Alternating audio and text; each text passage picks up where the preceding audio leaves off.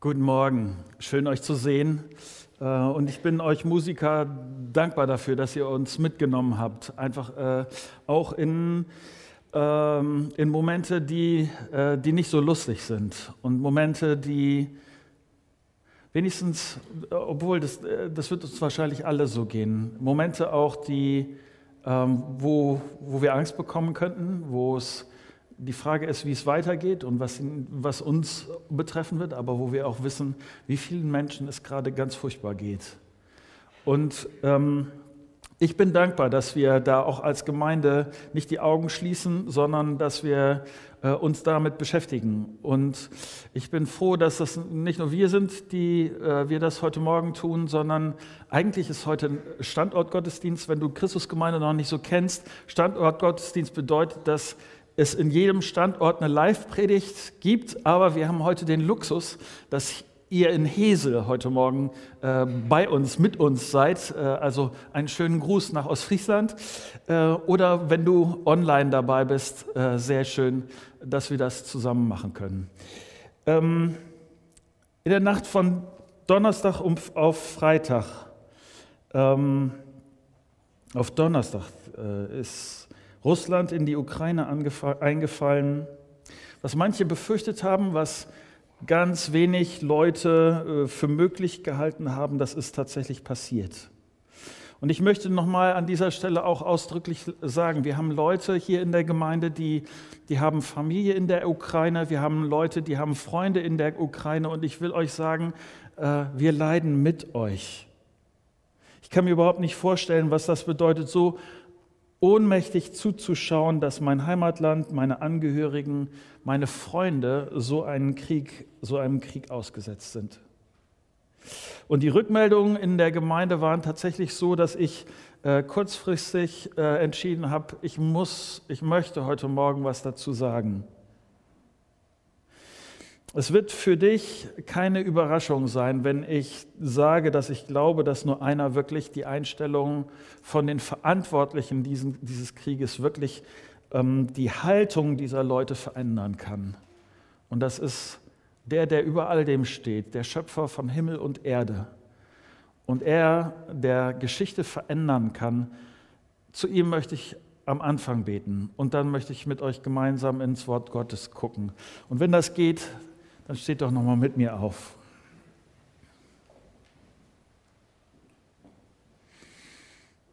Du bist der barmherzige Gott.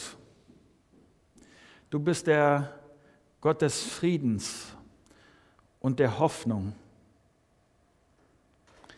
Und du bist der Gott der Vergebung. Und Vater, ich danke dir dafür, dass dein Wort klar ist und dass es uns hilft, an dieser Stelle auch diese, diese Klarheit zu bekommen. Und ich bitte dich darum, dass du mir hilfst, dass ich, dass ich dein Wort gut erklären kann und dass es wirklich äh, das bewirkt durch deinen Geist an unseren Herzen, dass wir, dass wir auf dich sehen, dass wir, dass deine Wirklichkeit, dass das, wie es real ist, nicht die ganzen Fake News, irgendwelche Scheinrealitäten, sondern dass deine Klarheit unser Herz bestimmt, uns mitnimmt im Blick auf dich. Und danke dir dafür, dass du dieser Gott bist, der allmächtig ist und dass wir dich um Frieden bitten dürfen. Bitte dich besonders für deine Kinder in der Ukraine, für die Leute, für die Hauskreise, für die Gottesdienste, die es vielleicht irgendwie geschafft haben, sich heute Morgen zu treffen. Ich bitte dich darum, dass das Orte der Ermutigung sind, des Trostes. Danke dir dafür, dass du, dass du auch jetzt gerade dort bist. Amen. Setzt euch gerne.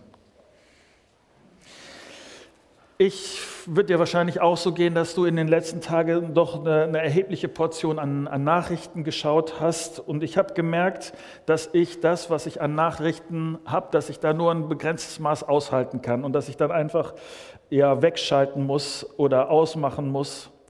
Vieles auch von dem, was gerade passiert äh, in der Ukraine, verstehe ich auch überhaupt nicht. Ähm, und es tut mir leid für die Menschen dort und es macht mir Angst. Ich weiß nicht, wie es dir äh, mit, mit solchen Situationen geht, aber ich, also was mache ich jetzt damit? Wie gehe ich damit um? Was, was bedeutet das auch für mich als Christ? Und was sollte ich anderes tun, als damit zu Gott gehen? Und ich weiß nicht, wie du das erlebst, aber mit meinem Schmerz zu Gott zu gehen, auf Gott zu schauen, allein das, ist, das auszudrücken, ihm zu sagen, allein das ist etwas, was mir schon enorm hilft. Er ist der Gott der Hoffnung und des Friedens. Und ich hoffe, dass du in ihm Trost und Sicherheit findest. Und mich beschäftigt dabei aber auch diese Frage, wenn ich den Krieg sehe, äh, gibt es da irgendwas zu verstehen? Gott, Gott, wie siehst du das? Und was sollte ich anderes tun, als dann in, in solchen Momenten auch mit, mit, mit solchen Fragen äh, das Gott, Wort Gottes aufzuschlagen und zu gucken, wie Gott das sieht?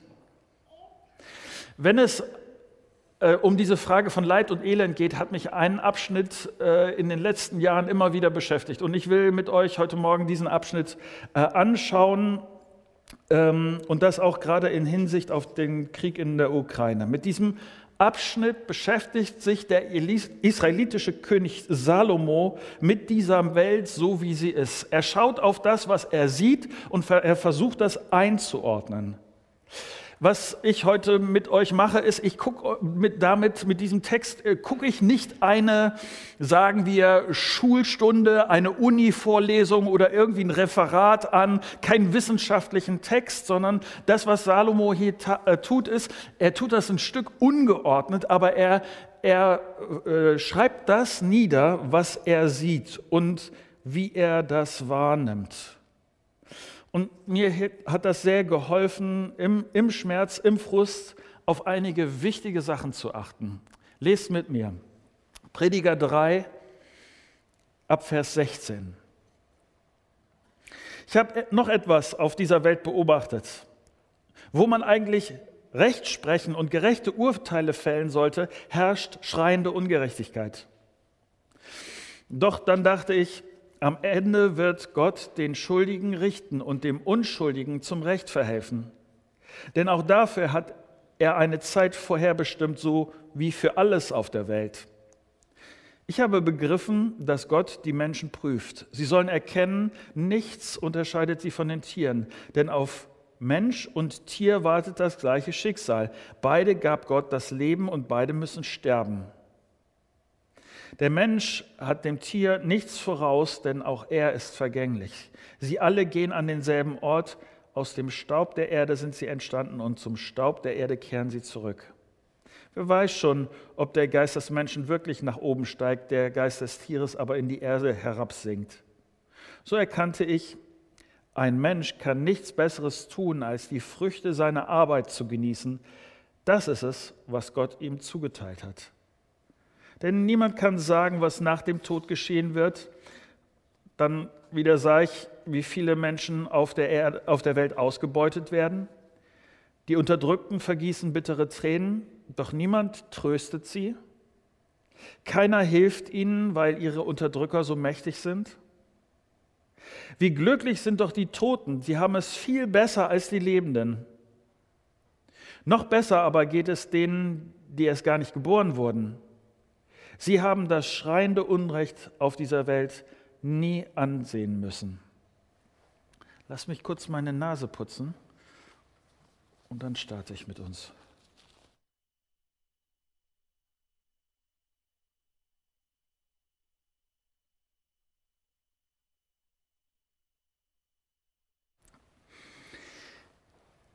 Salomo beschreibt hier eine erste hässliche Seite dieser Welt, dieser Wirklichkeit. Und meine erste Frage daran ist, was ist dabei so unerträglich?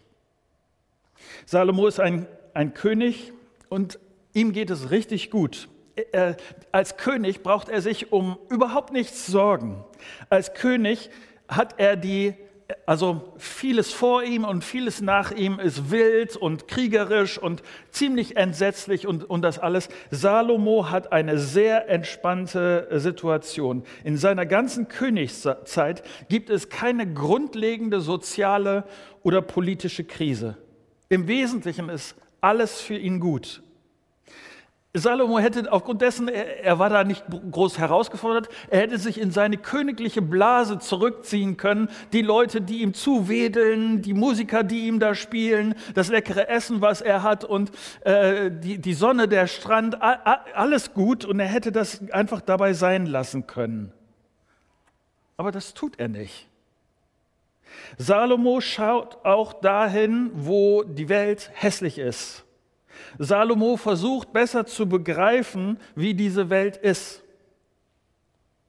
Und lass mich das äh, äh, zuerst mit einem ersten Kommentar versehen. Als Christen sehe ich keinen Grund, mich aus dieser Welt in eine fromme Blase zurückzuziehen. Auch jetzt nicht. Wenn ich an Jesus glaube, wenn ich glaube, dass Jesus gekommen ist, um sein Leben für meine Schuld zu geben und dadurch den Weg in die Familie Gottes frei zu machen, dann habe ich eine Sicherheit, die es sonst auf dieser Welt überhaupt nicht gibt. Aber mit dieser Sicherheit ziehe ich mich nicht zurück, sage, jetzt ist alles gut mit mir und Gott und alles entspannt. Äh, ähm, und ich merke das manchmal. Christusgemeinde, ich kann euch sagen, wir werden das nicht tun. Wir werden uns nicht wegwenden und nicht wegschauen. Ich erlebe das immer wieder, dass Christen argumentieren mit, was soll ich mich jetzt kümmern? Es ist doch sowieso Endzeit. Die Welt wird sowieso bald untergehen. Jesus wird bald wiederkommen. Und wie viele Christen sich dann in ihre fromme Blase, in ihren Hauskreis, in ihre Gemeinde zurückziehen und es dabei gut sein lassen. Christusgemeinde, wie Salomo auch, setzen wir uns mit den schmerzhaften Seiten dieser Welt auseinander. Wir gucken nicht weg. Und auch wenn das gerade wehtut, wenn wir die Nachrichten sehen. Und, und, und es ist so. Also äh, Salomo zählt hier ein paar Sachen auf. Zum Beispiel, er sagt, das, was an dieser Welt krank ist, ist, dass richtig und falsch nicht mehr zählen.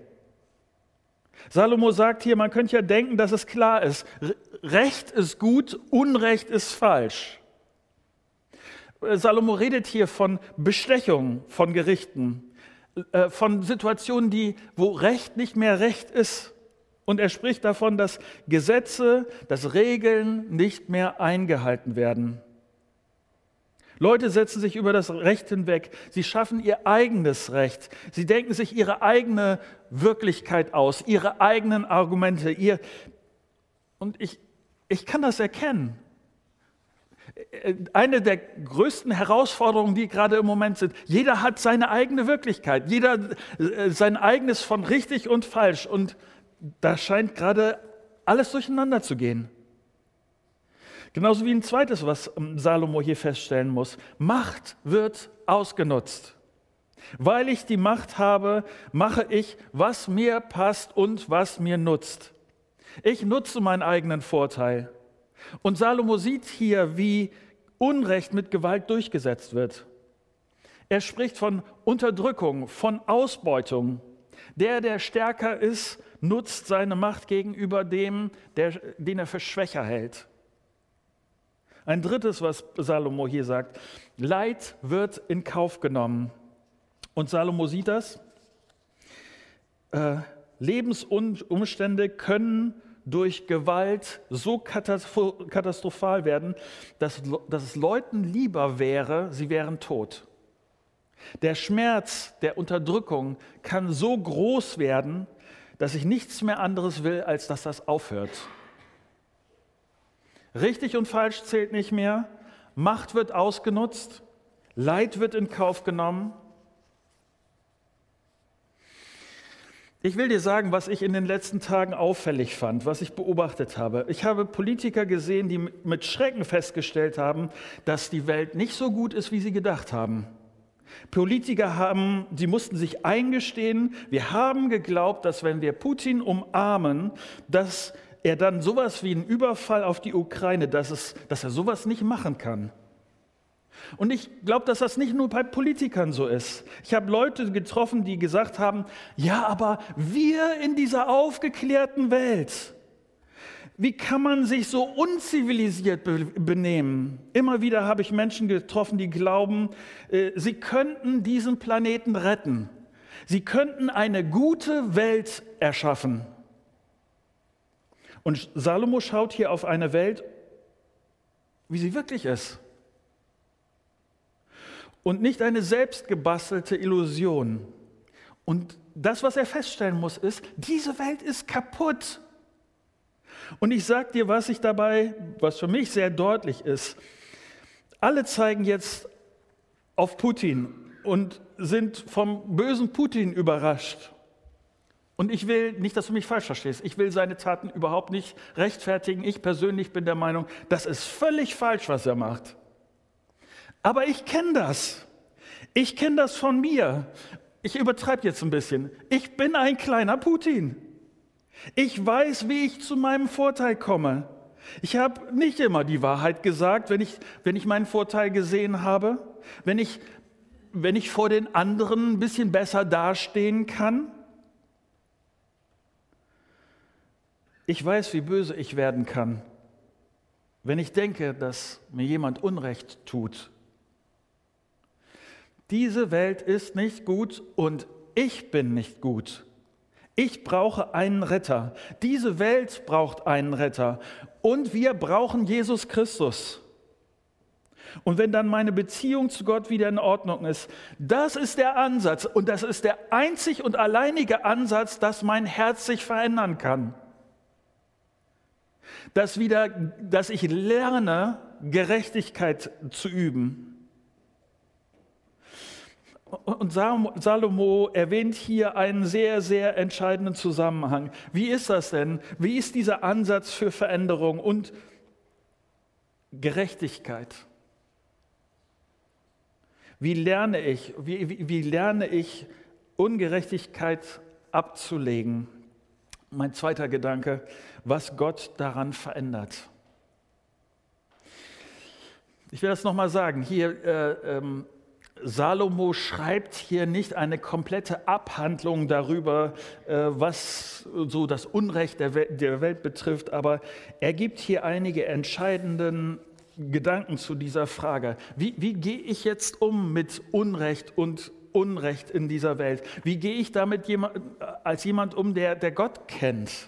Und in Vers siebzehn schreibt er: Doch dann dachte ich, am Ende wird Gott den Schuldigen richten und den Unschuldigen zum Recht verhelfen. Denn auch dafür hat er eine Zeit vorherbestimmt, so viel wie für alles auf der Welt. Ich habe begriffen, dass Gott die Menschen prüft. Ein paar Anmerkungen, die mir dabei aufgefallen sind. Salomo sagt hier, ja, am Ende hier auf der Welt wird es Ungerechtigkeit geben, die nicht repariert wird. Es werden Diktatoren mit ihrer Gewalt durchkommen und ruhig und friedlich in ihrem Bett sterben. Es gibt Unterdrücker, die reich bleiben. Es gibt Mörder, die davonkommen.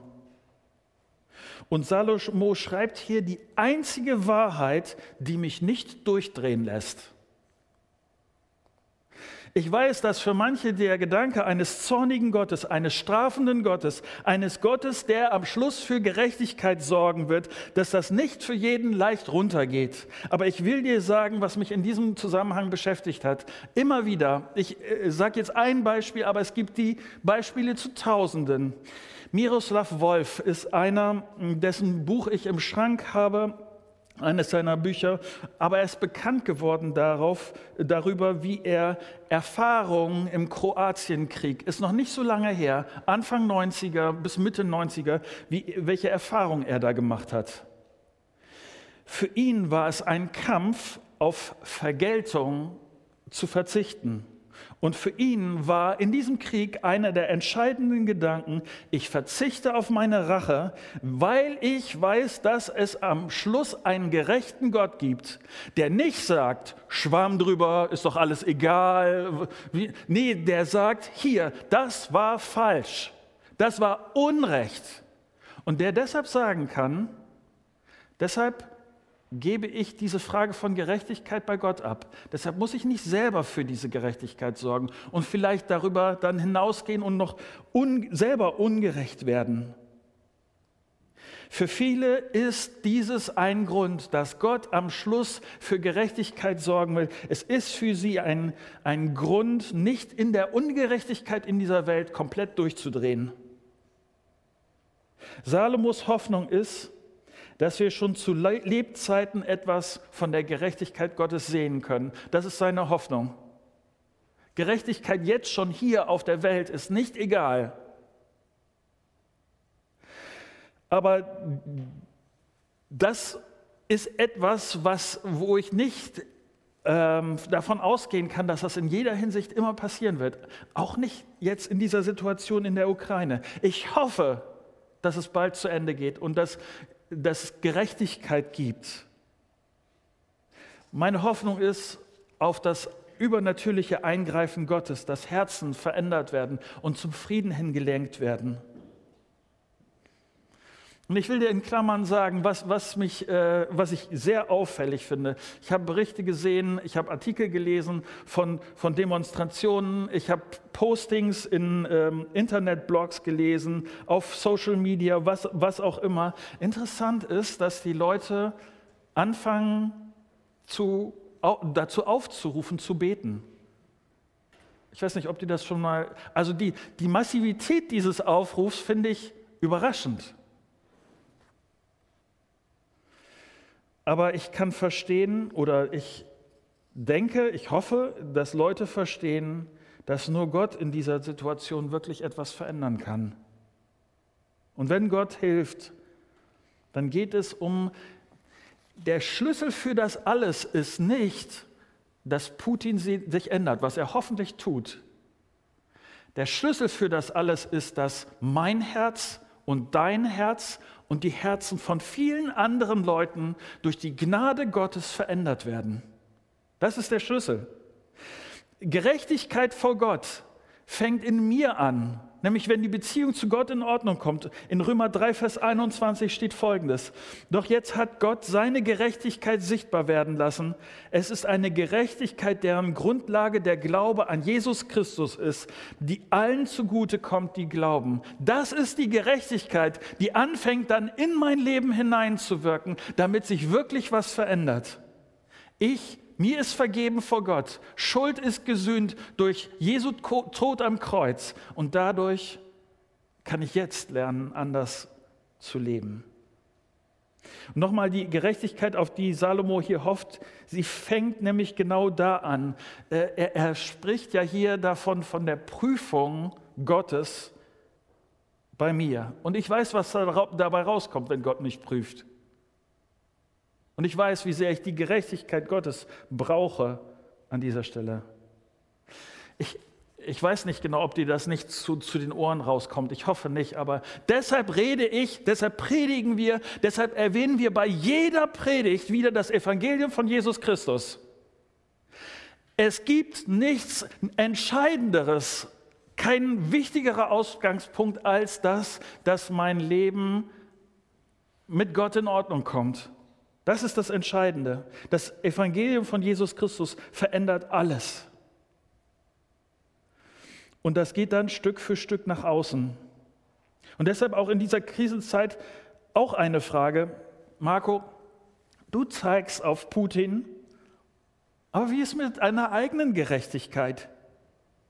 Wie sehr kannst du auf Vergeltung, auf ein hässliches Widerwort, auf Lästern hinter dem Rücken, Wie, wie sehr kannst du darauf verzichten? Weil du auf Gott vertraust. Was kommt dabei raus, wenn Gott dein Herz prüft? Kannst du Recht und Gerechtigkeit bei Gott lassen oder ist es so, dass, dass du deinen Schmerz pflegst, dass du sagst, der hat mir das und das getan. Und über Wochen und über Jahre hältst du an dieser Ungerechtigkeit fest.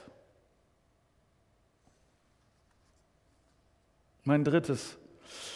Wie kann ich damit umgehen? Was, was macht Salomo mit diesen Beobachtungen? Und ich bin dankbar, dass er ein paar ganz konkrete, praktische Sachen hier noch erwähnt im Umgang mit dieser kaputten Welt. Welche Schlüsse ziehe ich? Mein erstes, Unser Leben ist zerbrechlich. Das, was er hier schreibt, ist im Grunde genommen zwischen Menschen und Tieren unterscheidet uns, also Strich drunter, gar nicht so viel. Wir beide sterben. Das ist das, was wir gemeinsam haben mit, mit, mit den Tieren um uns herum.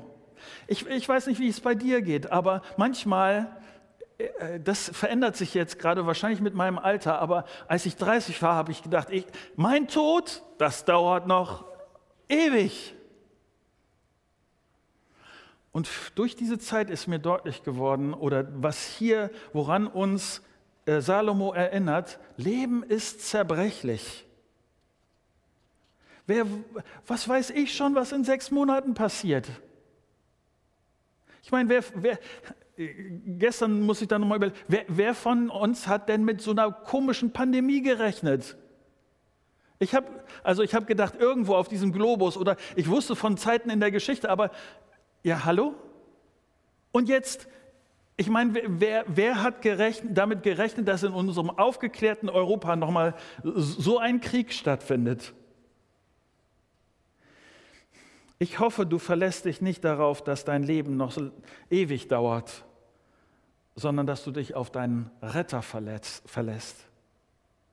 Das Zweite, was Salomo hier schreibt: Ein Mensch kann nichts Besseres tun, als die Früchte seiner Arbeit zu genießen. Ich, ich weiß, dass ich jetzt diese, diese Aussage ein Stück verkürze, aber im Kern für mich sagt äh, Salomo hier, tu was und freu dich darüber. Tu was und freu dich darüber. Ganz, zwei ganz praktische Auswirkungen bei aller Katastrophenstimmung.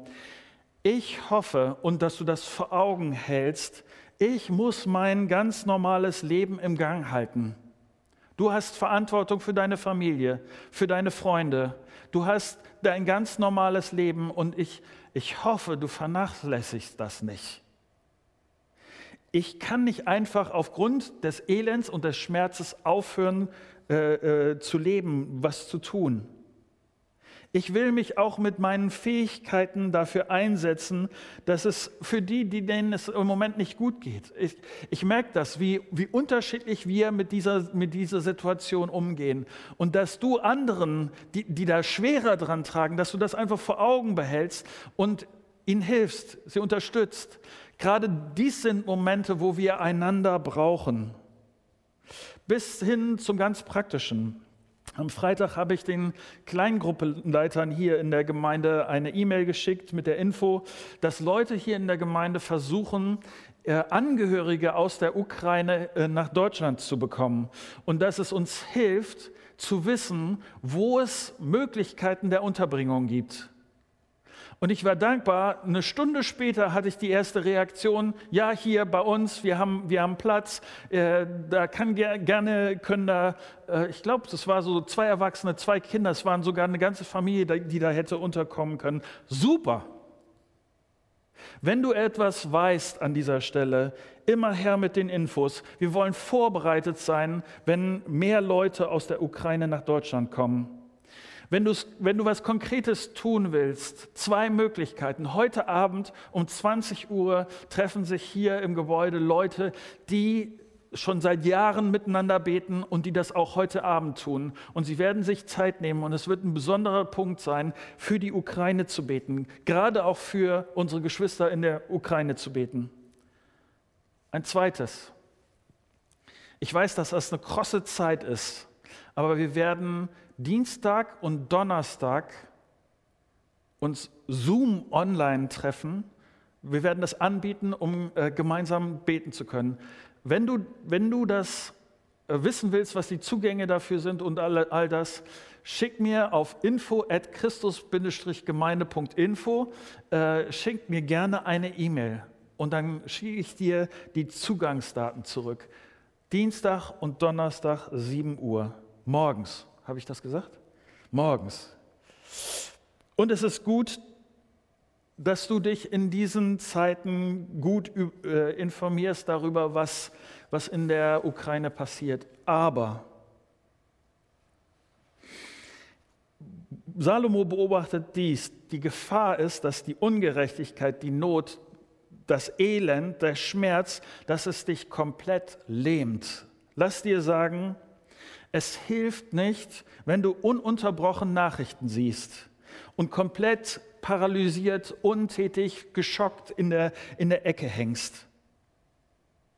Salomo sagt hier, tu dir was Gutes, auch in so schmerzhaften Zeiten. Achte darauf, dass bei all dem Negativen, dass du auch etwas Positives hast, etwas, was du genießen kannst. Teil dir die Nachrichtenzeiten ein und freu dich an einer leckeren, fettigen Pizza. Irgendwas, was dir, was dir gut tut. Ob das Pizza ist, musst du dann selber, äh, selber entscheiden. Bei all dem Entsetzen, das wir gerade erleben, lasst uns zu unserem Retter, Jesus Christus, hinsehen und von ihm alles erwarten. Er ist wirklich Gott, der den Verlauf der Geschichte ändern kann. Und lasst uns ihn bitten, dass er sich erbarmt. Und lasst uns gucken, reflektieren auf unser eigenes Leben, wie wir da unterwegs sind, welche Möglichkeiten wir haben, aber vor allen Dingen, wie unsere Beziehung zu unserem himmlischen Vater ist, dass unsere Sicherheit bei ihm ist. Denn eine andere Sicherheit gibt es nicht. Soweit.